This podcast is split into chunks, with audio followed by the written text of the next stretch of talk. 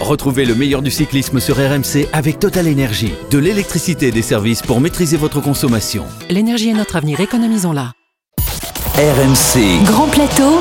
Christophe Cessieux. Salut à tous, quand les loups chassent en meute, ils sont inarrêtables. Une nouvelle preuve de la force de frappe collective de la Quick Step a été apportée ce dimanche par Casper Asgreen, le champion du Danemark, vainqueur du round 2, au nez et aux cocottes de Mathieu Van Der Poel, victime d'une panne de jambe dans le sprint final, là où l'an dernier, il avait dégoûté Wout van Aert. Et pourtant, il semblait une nouvelle fois très fort, le petit-fils de Poupou, oui, mais seul contre toute une meute, c'est plus compliqué, surtout lorsqu'on ne sait pas s'économiser.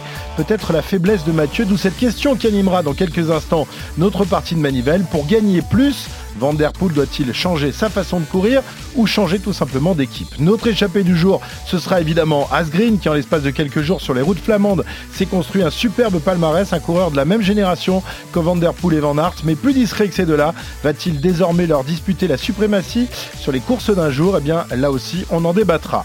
Autre débat qui depuis ce dimanche anime le petit monde du cyclisme, la sanction euh, prise par les commissaires de l'UCI qui ont tout simplement mis hors course le Suisse Michael Char pour G de bidon. Décision d'une sévérité extrême. L'UCI a-t-elle perdu la tête? Enfin, il faudra bien s'y résoudre et patienter jusqu'au mois d'octobre prochain pour assister à notre monument à nous, français. Paris-Roubaix a été reporté au mois d'octobre. Merci, monsieur Lalande. Octobre, un mois bien plus pluvieux qu'avril. L'occasion pour Pierrot de revenir sur les Paris-Roubaix les plus homériques disputés dans des conditions climatiques extrêmes. Et ça, je suis certain que ça va filer la banane à notre druide, un sadique qui s'ignore et qui se régale le matin des courses lorsqu'en ouvrant les rideaux, il aperçoit au dehors un rideau de pluie et une vent, un vent tempétueux. Bonjour monsieur Guimard. Oui, bonjour, bonjour. À ses côtés, ses souffres-douleurs et autres grégaries de luxe, s'il vous plaît. Arnaud Souk et Pierre Amiche, qui eux préfèrent lézarder au soleil. Salut les garçons. Salut les amis, bonjour à tous. La semaine dernière, on était des petits chatons. Cette semaine, les lézards, ça va devenir une mauvaise Ouais. habitude. Alors j'ai pas le cri du lézard par Ouais, contre. le cri du hein. lézard, il est, plus- il est moins radiophonique. C'est pour éviter que vous fassiez des bruits, Bah ouais, bah que attends. je vous trouve des animaux nous les loups, on les- À la flamme rouge du Tour des Flandres ce dimanche, peu de spécialistes concevaient l'inimaginable, la défaite du nouveau cannibale du cyclisme Mathieu Van Der Poel engagé dans un duel face à Casper Asgreen, duel perdu par Mathieu et ça, ça valait une sacrée cote. On a passé euh, le panneau à des euh, 500 mètres. Il est toujours euh, devant euh, Mathieu euh, Van Der Poel avec dans sa roue euh, Casper Asgren. Il attend forcément. Il regarde un petit peu à la façon euh, d'une course de euh, Kerin en cyclisme sur piste. Il regarde derrière aux 300 mètres ce que va faire euh, Casper Asgren. À quel moment il va enclencher? Il se sait plus fort au sprint. On est désormais à 250 mètres. Allez, c'est parti pour euh, le sprint entre Mathieu euh, Van Der Poel et Casper Asgren. Euh, Casper Asgren qui euh, va revenir, qui va déborder sur la gauche, mais Mathieu Van Der Poel qui semble quand même un petit peu plus fort. Non, non, la la victoire de Casper Asgren dans ce Tour des Flandres, la victoire de Casper Asgren. 24 ans après Rolf Sorensen, il devient le deuxième Danois à inscrire son nom au palmarès du Tour des Flandres. Et Mathieu Van Der Poel, lui, ne fera pas comme Sting de Volder, ne fera pas comme Fabien Cancellara ou ne fera pas encore comme Eric Lehmann. Victoire euh, de Casper Asgren, la première grande victoire de sa carrière. Voilà, victoire de Asgren ou Asgreen. Euh, c'est comme vous voulez, hein, ça dépend si on est danois ou si on est, euh, si on est originaire. J'ai euh, j'ai pris le parti de dire Asgren, peut-être à tort. Hein, Non, je euh, sais pas, bon, je, je voilà. sais pas. On fait comme on veut, hein, voilà. on- Il va pas porter plainte a priori. Il va- non, non, non. Il va nous est laisser danois, je sais on ne parle pas encore bien le, le danois. Mathieu Van Der Poel, donc battu, là où l'an dernier il avait devancé de, de main de maître son vieux rival Wout van Aert hein, en le battant au sprint. Oui, mais dimanche, le néerlandais n'avait plus vraiment de, de goutte d'essence dans le moteur. Un sprint après 250 km et 19 monts, Cyril, ça n'est pas la même chose qu'un sprint classique, d'autant qu'il a beaucoup donné tout au long de la course, le, petit néerlandais. Oui, le petit néerlandais, on aura l'occasion d'y revenir parce que dans cette course, comme dans toutes les courses, il y a des coureurs qui courent, euh, juste et puis d'autres qui font quelques, quelques erreurs. Mais euh, euh, c'est vrai que euh, après 250 km d'une course aussi exigeante, aussi euh, traumatisante, parce que les pavés, euh, ben, ça provoque quand même des micro-traumatismes sur le plan euh, musculaire. Et donc, dans des arrivées comme celle d'hier ou comme dans d'autres à certains moments, l'état de fraîcheur et la réserve de force, eh bien, peuvent arriver à faire, euh, à faire la différence, surtout quand on n'est pas trop loin et il faut tenir compte des réserves de chacun des coureurs. De Blamic ou de Vlaminck, là aussi, euh, il y avait le débat Ouais. dans les années, dans les années 70-80.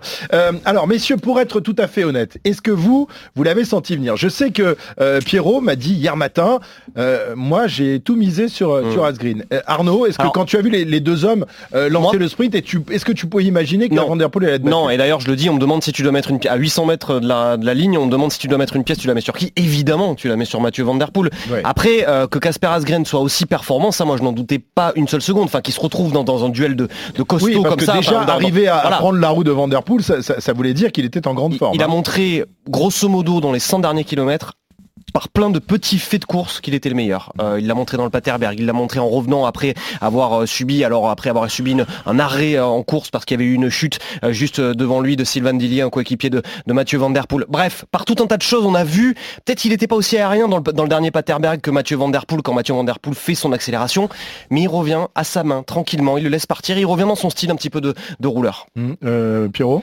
Bah, c'était difficile de parier sur Asgren à 800 mètres. Arnaud a totalement raison. On avait le débat la semaine dernière, ou en tout cas, j'a- j'avais sous-entendu que Mathieu Van Der Poel n'était pas un sprinter de sprint massif. Cyril n'était pas d'accord. Il m'a dit ah non, il gagne souvent en sprint et tout. C'est vrai, oui. C'est sur le papier, il allait beaucoup plus vite que Casper Asgren. En tout cas, plus vite. Et surtout quand on se rappelle de ce qui s'est passé il y, a, il y a six mois. Il y a six mois, il met, il met un caramel à, à, à Wout van Aert.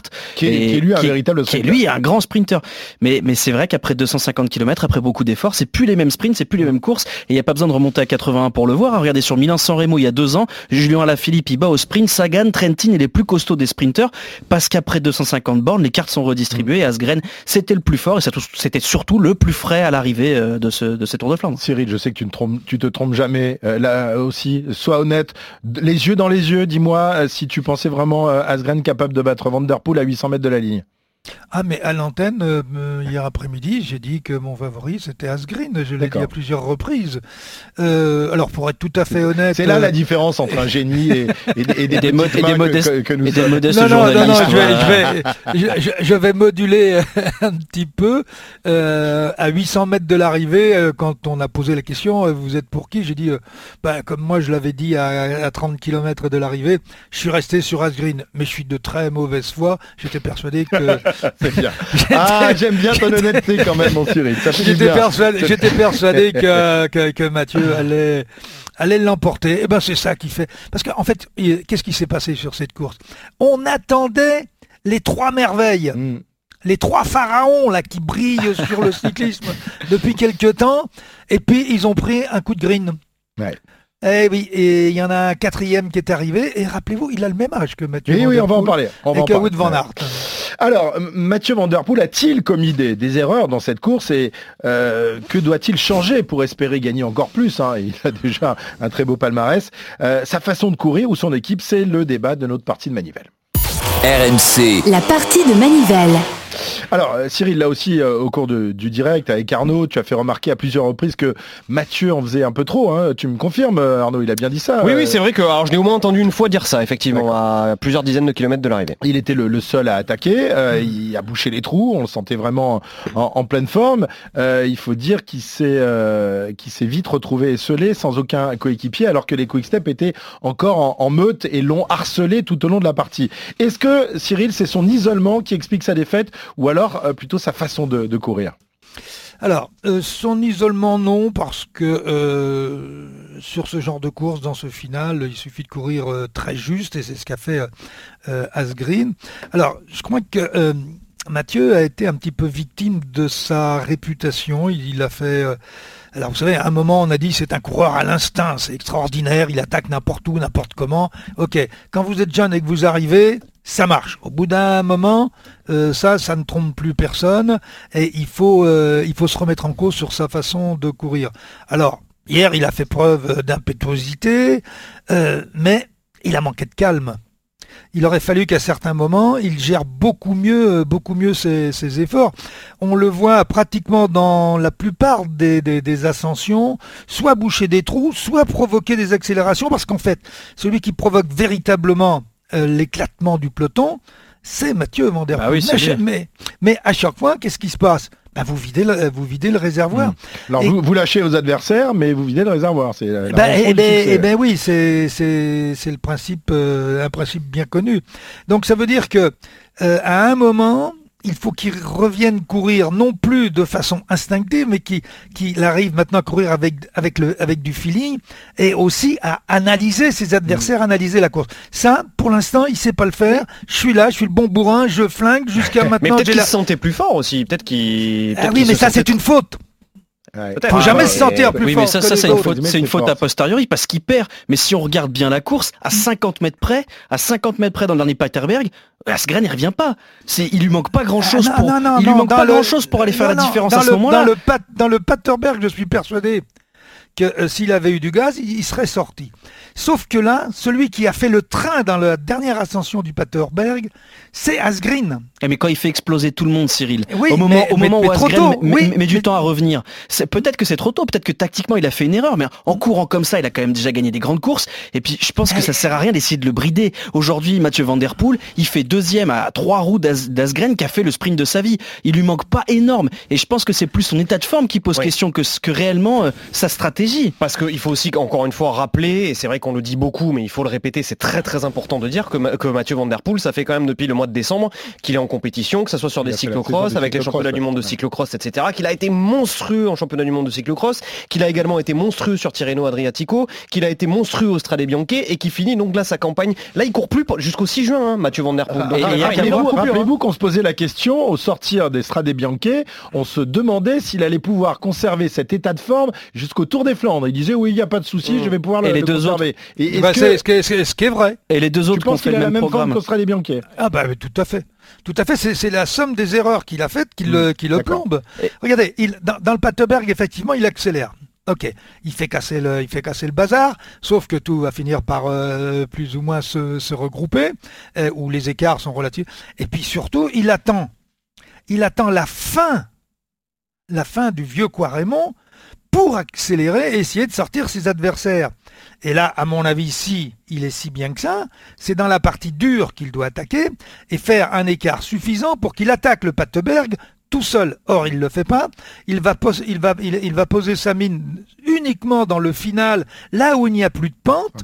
Et il ouais. part, il part avec un, un tout petit braquet. Il, là, là c'est parfait, son attaque est parfaite. Sauf qu'après, il peut plus y aller.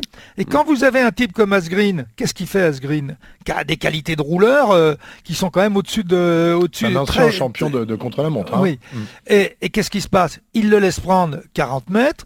Qu'est-ce qu'il fait? Il, il, il va lisser son effort derrière, euh, derrière Mathieu.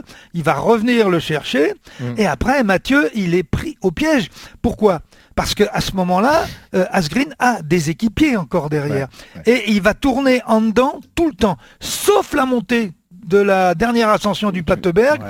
où là, il vient à côté Mm. et il monte mieux. Et, Il et les deux autres, que les- Mathieu. Les deux autres ont eu le même programme que lui, à savoir Pitcock et Van Dart. Mm. On a bien vu qu'ils n'étaient pas dans le même dans le même état à l'arrivée. hein. Pitcock, il a dit qu'il avait fait une grosse connerie, une grosse erreur en pensant qu'il allait être aussi fort que les autres et il a explosé. Et Wout Van Aert, il a même pas les moyens de sprinter à la fin. Donc euh, je trouve que on est un peu sévère avec Van Der Poel parce qu'il fait deux d'une course géniale qui a été gagnée par un peut-être grand crack dans les années à venir. Mais je suis pas certain que ce soit sa manière de courir qui pose problème. Euh, Je Mm. pense vraiment que son état de forme était un peu un peu juste pour cette Arnaud, il pas aussi une petite erreur euh, de, de braquer dans, dans- dans le sprint. On voit que Asgreen a un plus gros braquet que lui et du coup il l'oblige à un sprint un peu plus long et là il explose Mathieu. Bah, après, on, l'a- on l'a vu faire son, son geste, le même qu'il avait fait d'ailleurs euh, en 2019 à Rogate, le pff, comme ça, là, où il Ouais. lève les bras, et où il dit, bon, allez, va- vas-y, euh, de toute manière, je peux, je peux pas. Non, mais je pense que tout simplement, en fait, ce qu'il a expliqué quand même Mathieu Van Der Poel après la course, c'est qu'il avait compris déjà à des dizaines et des dizaines et des dizaines de kilomètres de l'arrivée que Asgren était très très fort et serait très compliqué à battre. Comment t'aurais fait Cyril pour, euh, pour ce sprint? Parce que c'est vrai que moi, moi je, je me suis fait la réflexion, j'ai l'impression qu'il emmène tout petit euh, Van Der Poel, alors que Asgren il, il, il emmène un, un truc terrible. Est-ce qu'il fait une connerie ou est-ce que c'est comme ça qu'il fallait faire? Bah, une chose est certaine, c'est qu'il a toxiné, hein, puisque à partir du moment où vous arrêtez de pédaler, ça veut dire que vous, Ça fait êtes, trop mal. vous, a- vous a- vous arrivez en, en, en- en limite de tétanisation. Euh, S'il avait mis plus gros, est-ce qu'il pouvait l'emmener? Je crois pas. ah, Pour toi, il pouvait pas faire euh, mieux quoi. Bah, euh, allez, euh, il aurait peut-être fait euh, 15 mètres de plus, sauf Mm. que au démarrage, il aurait déjà perdu. S'il si, s'il met une dent de plus, euh, il perd 20 ou 30 cm déjà au démarrage. Mm. Alors, Alors que là, avec son braquet euh, euh, légèrement en dessous, ce qu'il avait fait l'an dernier, d'ailleurs, il avait, il avait plus petit que vous de Van Aert l'an mm-hmm. dernier. Rappelez-vous. Alors, l'autre problème de, Mathieu, même si tu penses que dans, cette course, euh, Cyril, on n'a pas besoin d'équipier, c'est quand même l'équipe. Euh, non, non, non, j'ai pas, pas, dit qu'on n'avait pas besoin d'équipier. à, partir à partir d'un certain, final, à partir du final, quand tu es à un contre un ou un contre.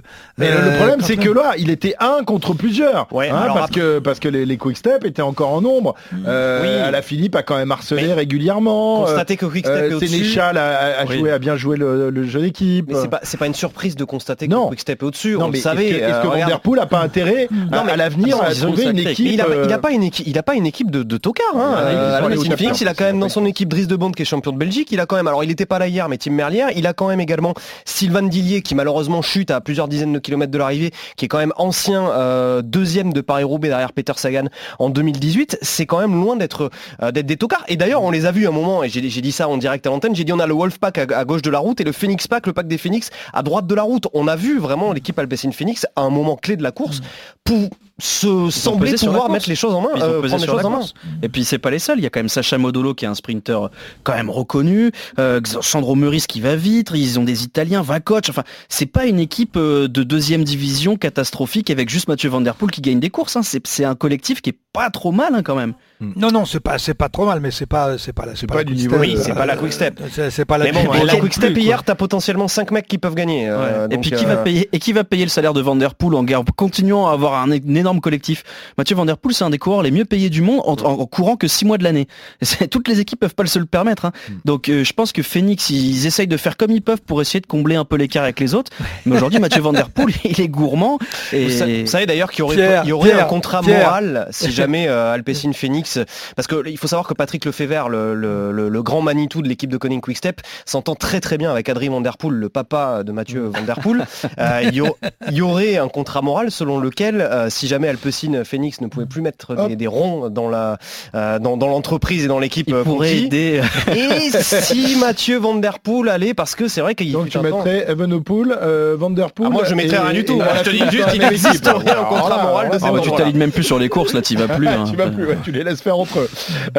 alors cette, cette équipe cette équipe Quick Step, l'équipe de, de Patrick Lefebvre qui donc a une nouvelle fois placé l'un de ses hommes sur la plus haute marche du podium du round 2, un, un jeune danois donc nommé Casper Asgren ou Asgreen, c'est comme vous voulez. Il est évidemment notre échappé du jour, même s'il a gagné au sprint.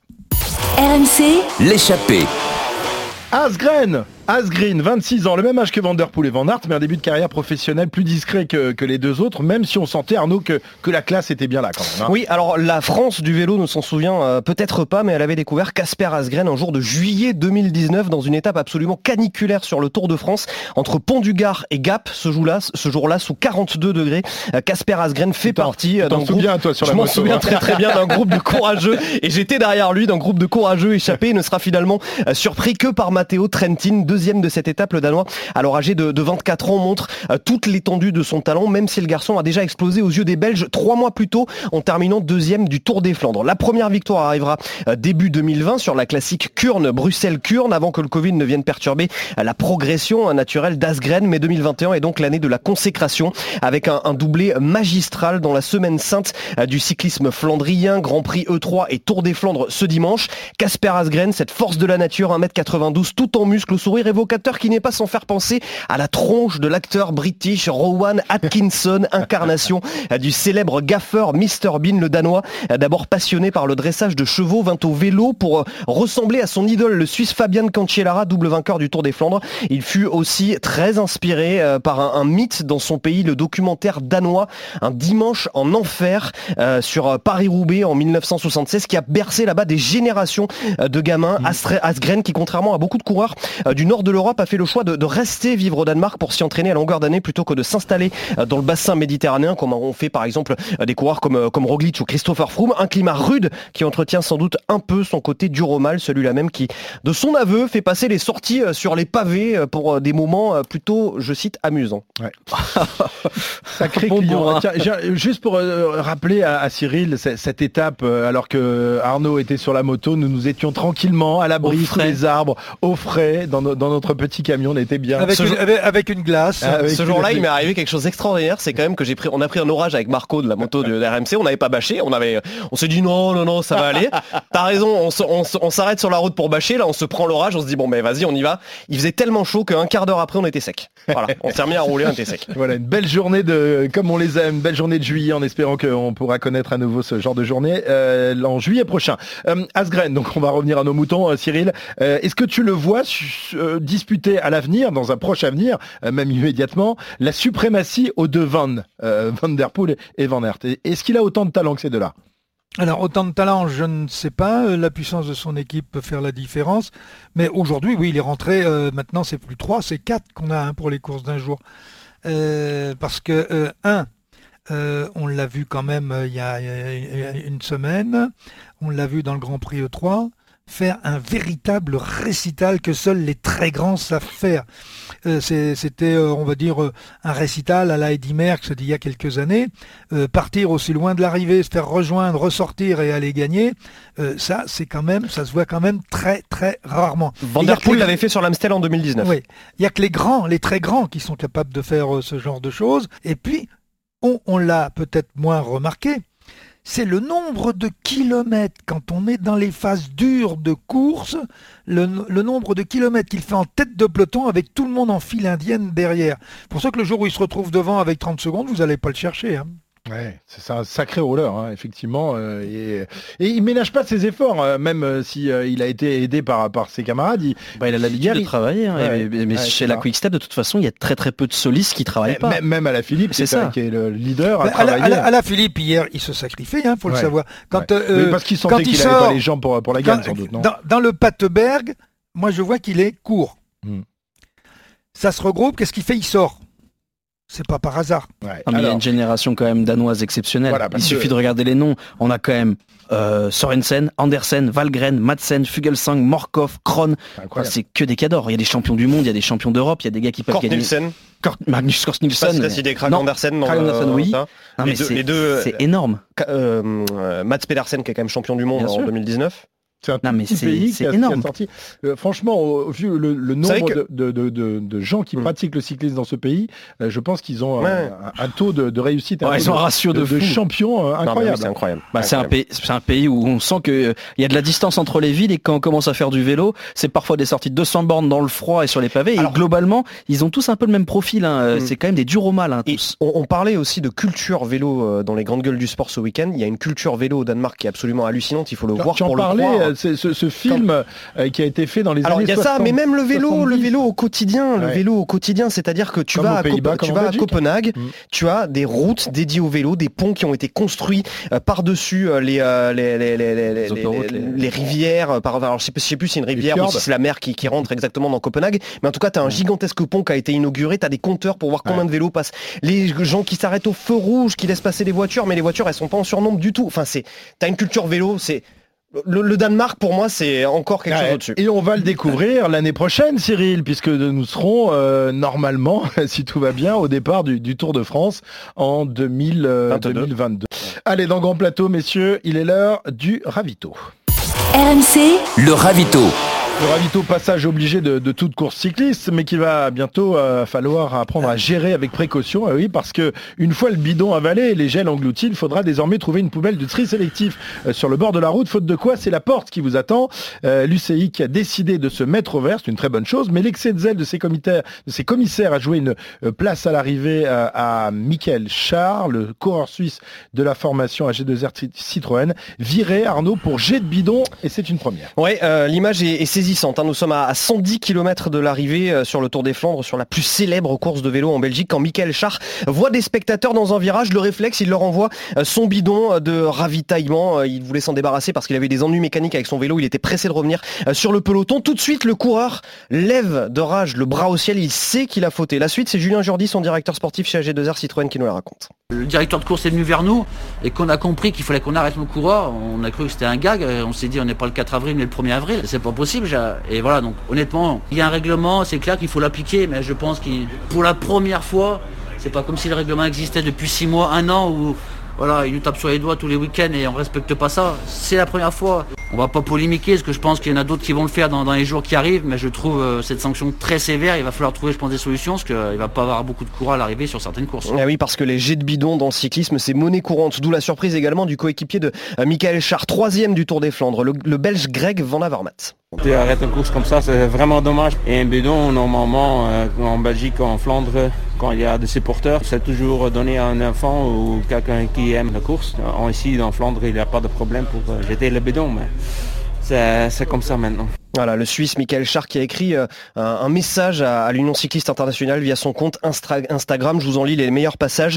Cher Union cycliste internationale, pourquoi les gamins commencent le vélo? Il se souvient dans ce message que lui, en 1997, il allait avec ses parents euh, dans le Jura voir le Tour de France passer, qu'un coureur lui a envoyé un bidon et que c'est ce jour-là qu'il a dit je veux être cycliste professionnel. Nous sommes les sportifs les plus approchables, notamment parce qu'on donne nos bidons le long de la route. C'est aussi simple que ça, aussi simple que le vélo. Moi, je crois que j'ai encore dans mes archives un bidon de la Molteni, hein, de l'équipe de, de, Eddy Merckx dans les années 70. Eh bah, oui, extraordinaire. Tous les gens, tous les gamins qui, ont découvert le vélo, pas, pas, seulement, mais c'est vrai que quand tu as un papa au bord de la route, il le file à son fils et avec lui. Euh, c'est vrai, enfin, je trouve ça du, complètement débile, mais y a, débilité. Il y, a deux raisons. Il y a, y a l'UCI euh, en faisant ce règlement, en édictant ce règlement qui est entré en vigueur le 1er avril, avait euh, évoqué une raison environnementale et a aussi évoqué une raison de sécurité en course. Pour deux, pour deux sous-raisons. Évidemment, quand on jette les bidons avec des coureurs passe derrière, ça peut être dangereux. Et puis il y a aussi le côté, si on jette des bidons sur le bord de la route et que le, spectateur euh, se baisse pour le ramasser, bah, ça peut créer un accident. Voilà ce qui, les raisons qui sont évoquées par Lucie. Est-ce qu'il n'y aurait pas moyen d'essayer d'assouplir cette règle? Vous, vous, souvenez les par exemple les, courses euh, de marche par exemple, mhm. euh, lorsqu'ils se mettent à courir, on leur met un carton jaune. Donc ça veut dire la prochaine fois, mon gars, tu seras viré de la course. Et effectivement, s'il y a récidive, tu prends un carton rouge. Mhm. Est-ce qu'on peut pas appliquer ce genre de choses dans le règlement Dans le règlement, c'est ce qui est dit. En gros, c'est euh, ah sur une classique, donc une course d'un jour, la sanction peut aller jusqu'à la mise hors course. Ça, c'est l'appréciation du jury. Donc là, c'est une sanction claire, nette et précise qui a été décidée hier par les jurys de l'UCI. C'est euh, tout à fait étonnant, mais c'est comme ça. Euh, sur des courses à étapes comme le Tour de France, la première sanction, c'est 30 secondes de pénalité. La deuxième sanction, ça sera 2 minutes de pénalité. Et c'est seulement au bout du troisième jet de bidon sauvage qu'il y aura une mise hors course. Voilà. Il faudra, m'expliquer quelle est la différence. Euh, on rappelle que sur le Tour de France, on est au mois de juillet. il fait souvent très chaud. On a beaucoup de bidons. Là, et il faisait pas très chaud sur le Tour des ça ça, va, être différent sur le Tour. Hein, bah, c'est ce que disait Julien Jourdi d'ailleurs. Il disait il y a des courses, il y a personne qui va finir à ce compte-là. Mais vous savez à quoi ça me fait penser, moi, dans un autre registre sur une histoire de bidon, c'est Julien Alaphilippe cet été euh, sur, sur les 10 km sur le, sur le tour qui euh, se fait distribuer un bidon par euh, son entraîneur Franck Alaphilippe à 17 km de l'arrivée alors que le ravito est interdit à partir de, de 20 km de, l'arrivée et qui prend 20 secondes de pénalité et qui perd son maillot jaune ce jour-là. le même commissaire, non? C'est je, je, sais pas. Tu l'as pas repéré Tu l'as, on va, on va, on va mettre. J'ai vu qu'il avait le numéro 22 hier. c'est vrai en plus. Un bien triste cire. Et il y en a aussi dans les ministères et les cabinets préfectoraux des tristes cires. Comme on s'en doutait, la préfecture des Hauts-de-France a donc décidé la semaine dernière de reporter Paris-Roubaix. Pas d'enfer du Nord dimanche prochain. Il faudra donc euh, pour cela attendre le 3 octobre prochain.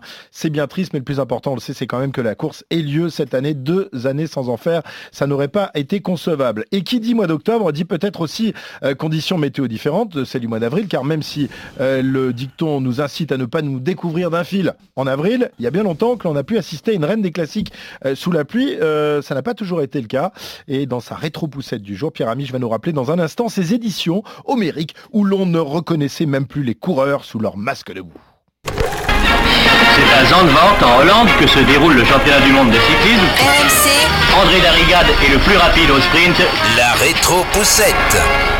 20 ans. 20 ans que Paris-Roubaix n'a pas connu le déluge, 20 ans que les forçats de la route se contentent d'un enfer du Nord vaguement poussiéreux, une incongruité que même Christian Prudhomme en 2020 dénonçait à demi-mot. Il lâche avant que l'édition ne soit annulée et sadique comme tous ceux qui aiment le vélo sans être dessus. Oui, on espère la pluie plus propice à cette période. Pour connaître ça, il faut remonter à 2001. Dans la trouée d'Arambert, des coureurs devenus anonymes se battent dans plusieurs centimètres de gadou. Ça n'est plus du vélo, c'est de la survie. Incapi, seul, face à la meute de Lefebvre. George, if you have something left, we have nothing to lose anymore. Eh? It's going to be a man against man here. Eh? They're trying to snap the accordion here. They're trying to get a Domo Farm Freaks rider off the front to get the victory. But Hincapi is going to try and challenge all of these moves. Hey, come on, you're the best here. You're the best here. In uh, professional cycling, when you have one guy against four, you lose. 100%. no way, no way to win. Tout est sale, tout colle. La pluie ne lave plus, elle étale ce magma glacial sur les jambes, le visage, les dos, le vent glacé, la pluie glaciale, la glace glaçante et au terme de cette course, où seuls les plus forts ne craquent pas, un néerlandais s'arrache pour la victoire. Chaque année, le cyclisme appelle la légende à son secours et chaque année, Paris-Roubaix appelle la pluie et les pavés gluants. Alors que son coéquipier est absorbé, Museux revient. Suspense garanti dans le final. Et c'est à une grande victoire de Knaven et de l'équipe Domo que l'on assiste. Les ex-équipiers de ma pays, devenus Domo, sont exacts à ce rendez-vous. Premier Knaven, deuxième Museux, troisième Weinstein. Comme si la course était encore plus sélective et cruelle quand il pleut, seuls les puristes peuvent passer entre les gouttes à l'arrivée. Domum Farmfrit écrase Paris-Roubaix, quatre coureurs dans les cinq. Et à l'arrivée, ils ne sont que 55, couverts de boue, frigorifiés. Au bout de 7h30 de souffrance, Alexandre Chouf et Plamen Steinhoff bouclent Paris-Roubaix 38 minutes après le vainqueur. Au bout de l'effort, en 2002, là encore, la pluie, pas tout le temps, mais suffisante pour rendre fou. Jimmy Angoulevent raconte. Je me souviens de ma première participation en 2002. Les conditions étaient très difficiles. J'étais tombé 7 fois dans la journée, dont 3 fois dans un secteur pavé de 1,5 km. Ça n'était pas des trompes d'eau, mais une petite pluie fine et continue. C'est encore pire parce que ça nettoie pas le pavé et ça alimente juste pour que ce soit glissant et gras. Cette course est remportée par Museu, mais elle est surtout marquée par une chute, emmenée par un jeune Bounen, Incapi, tombe seul encore dans un fossé.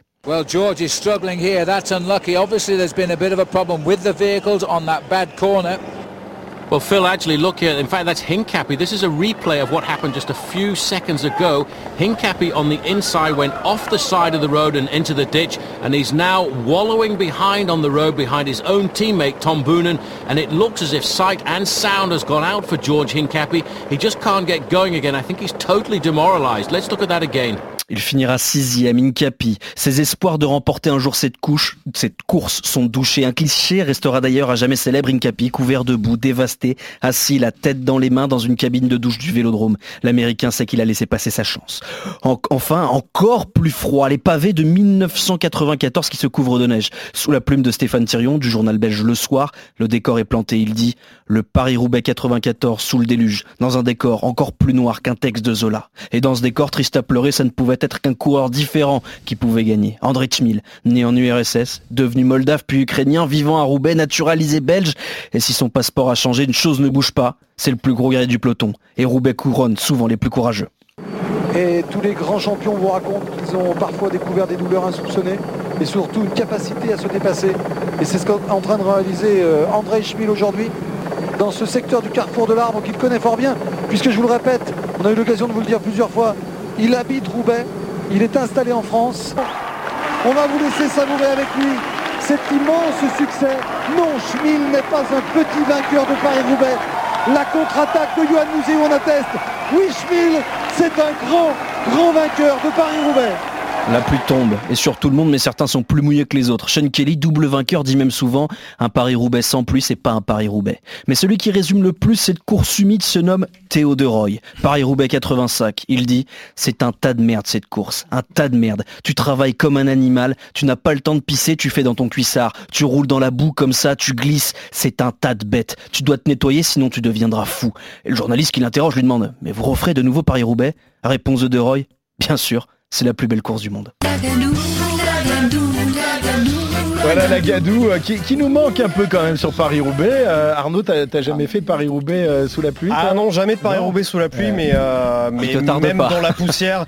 bon, après, on est sur, on le commande depuis, depuis la, tribune du Oui, ouais, c'est pas comme sur le tour, on n'est pas sur la moto. Là, en tout cas, ce qui est sûr, c'est que moi, cette course pour moi tient vraiment une place tout à fait particulière dans, mon cœur et, et, la citation que tu, que, que tu mettais en dernier dans ton, dans ton joli reportage, Pierrot, c'est ça, voilà, ça, ça, ça dit ça dit tout en fait. Cette mhm. course, elle a, elle a quelque chose de vraiment magique quoi. Et puis il y, a des, il y, a des histoires dans l'histoire quand tu prends ah la bah, d'Arambert, quand tu prends Jean Stablaski, qui, avait, qui était mineur avant de... elle, elle, aurait pu faire 3 heures hein, ah, sur, oui. sur Paris-Roubaix. Hein. bah, sans trembler, je peux même pas parler des douches du Vélodrome qui sont mythiques, qui portent le nom des vainqueurs. Je peux pas parler du postier des années 80 qui avait été filmé dans un reportage de France 3 où c'était le premier, il n'y avait pas de voiture et lui il se tapait le chemin, euh, notamment la trouée d'Arambert tous les jours en vélo et puis il dit moi je suis jamais tombé parce qu'il faut savoir prendre les pavés et c'était un postier qui donnait la leçon aux grands cyclistes qui se cassait la gueule. Enfin voilà, il y a des tas d'histoires à raconter. Cyril, de Paris toi, tu l'as, tu l'as pratiqué cette route. Euh, la douche à l'arrivée de Paris-Roubaix, c'est dommage que cette vieille tradition euh, ne soit plus, euh, ne soit plus bah, faite par les, par les coursiers actuels. Ben, c'est bien, les, on parlait des commissaires tout à l'heure, et ce serait bien d'imposer, par exemple, que les coureurs aillent dans les douches à Roubaix, ne serait-ce que euh, pour euh, faire, pour continuer euh, la, légende de Paris-Roubaix. Bon, mais c'est pas leur problème. d'autres chats et d'autres bidons à fouetter. Ils ont, ils ont d'autres bidons à fouetter, effectivement. Oui, et, c'est vrai que les douches, c'était un, endroit mythique. Et, les, journalistes, d'ailleurs, se, se, régalaient parce qu'ils avaient le droit de rentrer. Il n'y avait pas toutes les contraintes que l'on a, enfin sans parler du Covid, mais même avant le Covid, où maintenant vous ne pouvez plus interroger, euh, euh, interviewer un coureur si vous n'avez pas ces quatre attachés de presse à côté, plus trois gorilles. Euh, Toi tu prenais la douche chaude ou froide? Parce qu'en fait si tu arrivais trop tard, il n'y avait plus d'eau chaude hein, dans les douches du vélodrome. Il arrivé dans les premiers. Évidemment, toujours chaude Cyril. non, moi je suis toujours arrivé avant les autres. Il avait la baignoire avec la mousse, Cyril, t'inquiète. non mais soit j'étais devant, ce qui est quand même arrivé. Soit tu bâchais avant. Euh, soit, bah, d'ailleurs, mon premier Paris-Roubaix euh, en étant né au pro, euh, j'ai pas vu les pavés, donc. abandonné à la sortie de Compiègne. Messieurs, messieurs, on approche de, de l'arrivée. Les poissons pilotes sont dans les starting, les sprinters se rapprochent de la tête de course. Voici la flamme rouge.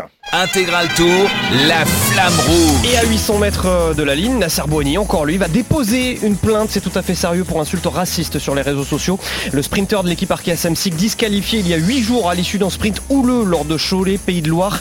Il se dit depuis victime de propos à caractère raciste. Son message sur son compte Instagram ce lundi. Bonjour à tous les petits plaisantins qui s'amusent depuis une semaine à m'écrire personnellement que je devrais retourner en Afrique, que je suis un criminel, que je suis un maghrébin qui a besoin d'être interné et qui m'envoie sans cesse des émojis de porc.